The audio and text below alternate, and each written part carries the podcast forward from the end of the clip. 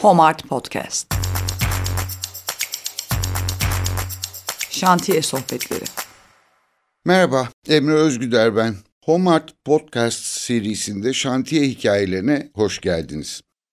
Bu seride ağırlıklı olarak bir projenin, bir tasarımın, toplamda çıkışından itibaren vardığı nokta sizlere yansıyana kadar geçirdiği zamanı konuşacağız konuklarımla.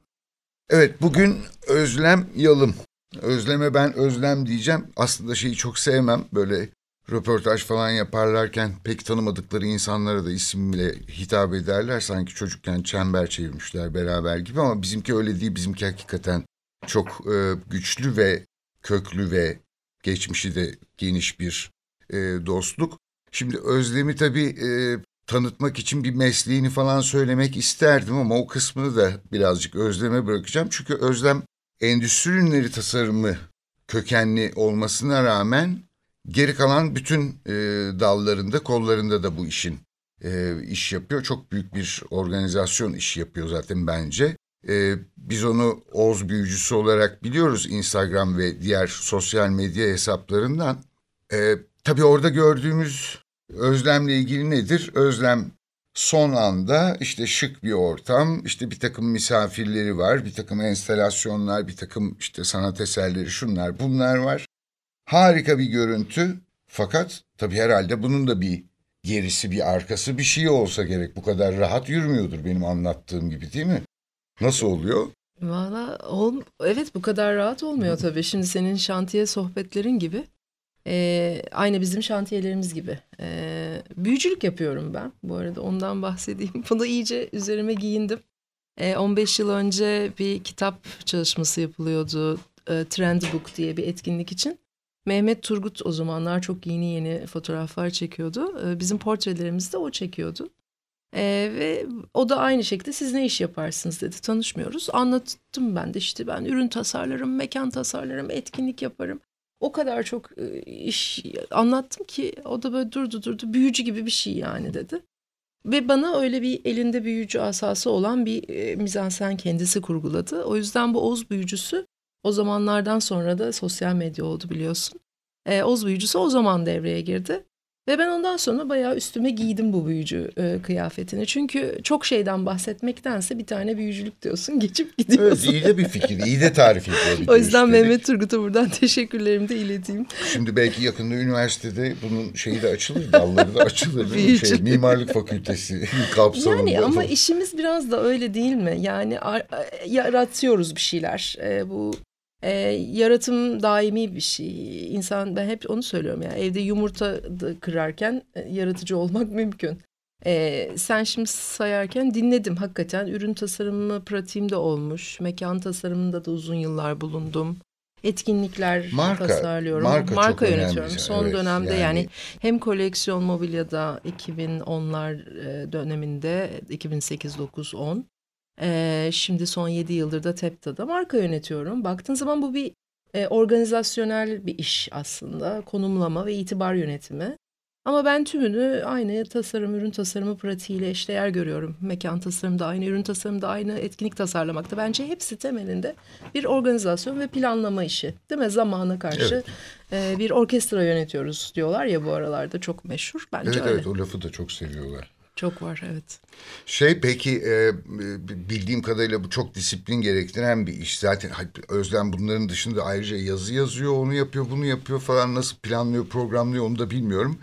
Sorduğum zaman bana diyor ki işte benim bir Excel dosyası açıyorum falan. Tamam Excel dosyasını açtın, hepsini tane tane yazdın, kuruşu kuruşuna e, hesapladın, ettin.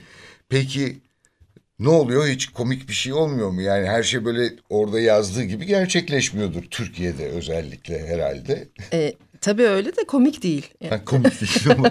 Onun öyle gerçekleşmiyor olması. Ya şey çok güzel bir soru bu arada yani bu konuyu buraya getirmen harika. Ee, biz planlamıyoruz ya pek. Ee, ben planlayan insanım. Bu tabii çok sıkıcı görülüyor yani insanlar planlamak istemiyor Türkiye'de hiçbir şeyi. E, halbuki iş planlanır. Her şey planlanır ve planlanınca da yapılır. Plan yapsak bile uyulmuyor. planlanana kötü gözle bakılıyor. İşte çok detaycılıkla suçlandığım tabii çok olur. E, ne gerek var bütün bu işlere e, diye çok olur. Özellikle benim e, bu marka konumlama meselesindeki işim çok muallak bir iş. Arka planda bir sürü görüşme yapıyorsun. insanlarla konuştuğun kelimelere dahi dikkat ediyorsun. E, belli zamanlarda belli e, yılın mesela bütün zamanlarını kollarım ben. Hani nerede ne yapılıyor sanatla iştigal eden bir şirket olmamamıza rağmen sanatla çok yakın ilişkilerimiz var. E, ama hani onu da takip ederim ama diğer tarafta mimarlık gündeminde takip edersin. Ürün tasarımı, inovasyon hafta yani çok yönlü bir iş ve hepsini de takip etmen ve yılın o döneminde kimlerin e, endişeleri, gündemi neyse senin de aslında o tonda bir iletişim çalışması yürütmen, o ortamlarda bulunman, kimleri nerede göreceğini bilmen gibi bir sürü bir sürü arkada görünmeyen şey var. Ve bunların hiçbirini hadi anlat, hadi rapora koy, hadi e, sun falan dendiğinde sunamazsın. Çünkü bu senin artık e, hani e, refleks olarak yaptığın bir şey. O yıllarca birikmiş bir şey bir de. Yani hani bilirsin evet. bu dönemde yağmur çok yağar. Evet. İşte ona göre davranırsın. Evet bu aynı mimarlık işlerinin değil mi? Şantiye işlerinin yapıldığı e, deneyim gibi bir şeydir. E, ama işte yani ürün tasarımı veya mekan tasarımı işlerimizdeki kolaylık şu. Ortaya somut bir şey çıkarıyoruz iyi ya da kötü. E, bu marka meselesi, iletişim meselesinde pek onu yapamıyorsun ama işte vizyoner bir e, bakış açısı onu her zaman ayırt edebiliyor zaten ya da dışarıdaki algı zaten onu sana hissettiriyor. Yani bir markanın e, hangi hamleleri yaptığını, nasıl konumlandığını, nerelerde bulunduğunu zaten kalabalıklar e, ilgili olanlar o markayla izliyorlar ve o tabii bizim en çok hani keyif aldığımız sonuç oluyor. E, planlayarak yapıyoruz. Senin ilk cümlene geri döneyim. Her şey yazılıyor ve çiziliyor. Yani ben en azından öyle çalışıyorum. E, hakikaten Excel'ler kullanıyorum. Onların karşısında e, yani çok sevdiğim bir program olmamakla beraber elimizdeki en iyi alet o ne bileyim şeyler de var tabii işte bu proje yönetim evet, e, ortamları da var. Bir sürü şey kullanıyoruz ama hakikaten böyle şeyi çok sevdiğim bir iştir. Bütçesini yazayım böyle minik minik minik alt alta toplam önümü göreyim. Zaman planları çıkarayım önümü göreyim ve bu kağıtlar yazılı olunca da artık kafayı bir kere yoruyorsun.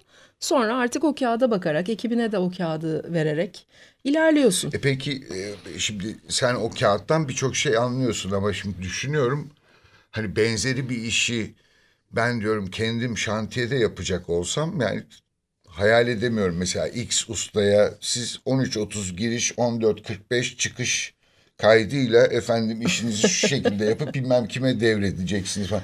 Bu yürüyebiliyor mu peki ya da nereye kadar yürüyor? Tabii ki yani kağıt bu işin somut bir e, ne diyeyim e, taslağı e, sayısız o etkinlik veya o iş her ne ise o üretim e, sayısız görüşmeler gerekiyor. E, o yüzden hani ekip toplantılarımız tabii ki bizim de var.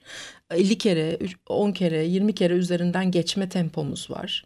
E, bir şeyi ben planladım size de beyan ettim. Hadi buyurun yapın herhalde plazalarda falan böyle çalışmalar oluyordur ama tabii bizim bizim daha böyle sıcak bir iş ortamımız var ve hani daha birebir kahvelerimizi alıp hani bakalım bunu ne yapalım üç kere beş kere üzerinden geçelim. Çünkü zaten dediğin gibi olmuyor yani biz de atıyorum bir etkinlik için bir yerden bir yere bir şeyler götürmemiz gerekiyor. E depo giriyor, depoda lojistik giriyor. Herkesle tek tek konuşmamız gerekiyor. Söylemiş olsanız bile onlar yapılmamış oluyor. Yani bu bir insan ilişkisi işi günün sonunda. Şey de var tabii yani hesaplanamayan o kadar çok faktör de çıkıyordur ki yani işte trafik vesaire gibi hani bir yere kadar hesaplayabildiğin. Bende çıkmıyor hesaplanamayan bir şey. Ama ben şey zaten Excel kullanmadığım için kullanamadığım için zaten daha doğrusu. mesela ama biraz da hesaplanamayanı görmek ve hesaplayıp evet. oraya koymak. Tabii Payını ki İstanbul yani tabii ki İstanbul trafiğini göz önüne alarak hatta gününe ve saatine göre göz önüne alarak orada planlama yapıyoruz. Bana işte bazı projeler diyorlar ki bana bize bir flow chart onlar öyle diyor. Flow chart deniyor bizimkinde.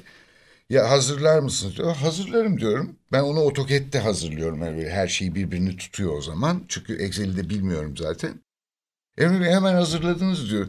Çünkü bizdeki genel inanış zaten şey yani o bir şey yani hani çok çok önemli değil zaten bunları tutturamayız. Şeyler. Çünkü diyorsun ki yani tasarım yapıyorum şimdi ben ne bileyim yani yapabilecek miyim bu kadar sürede o tasarımı ya yapamazsam yani keyfim gelmedi ya da işte ne bileyim bir yere takıldım kaldım.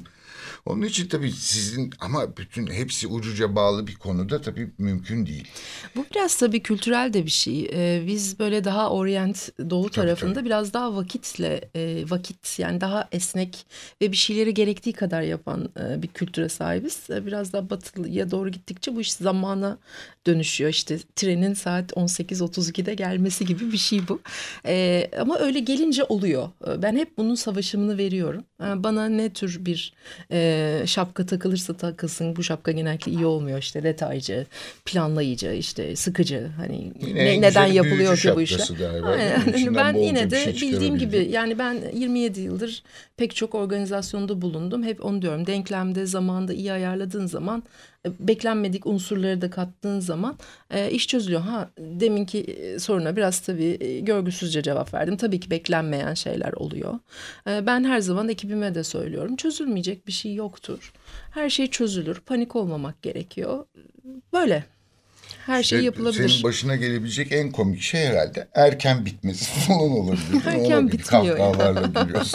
erken bitmiyor ama tabii her türlü ya o anda komik gelmeyen e, ama sonradan baktığında ne de gereksiz e, şeylermiş diyen denilen pek çok unsur oluyor. Misafirlerimi ağırlıyordum ben e, bundan yıllar 10 yıl önce yurt dışı misafir ağırladık çok bu tasarım beğenili zamanda. E, o kadar artık hani kontrol freak ben her şeyi yazmışım aynı plan onlara güzel güzel böyle şık dosyalar bırakmıştım. İşte 10'da işte şunu yapabilirsin, 11'de bunu yapabilirsin, 12'de bir tanesi şey demişti yani manyak mısın sen? Niye Son... ben bunları yapayım ki İstanbul'a geldim istediğim gibi gezerim e, demişti.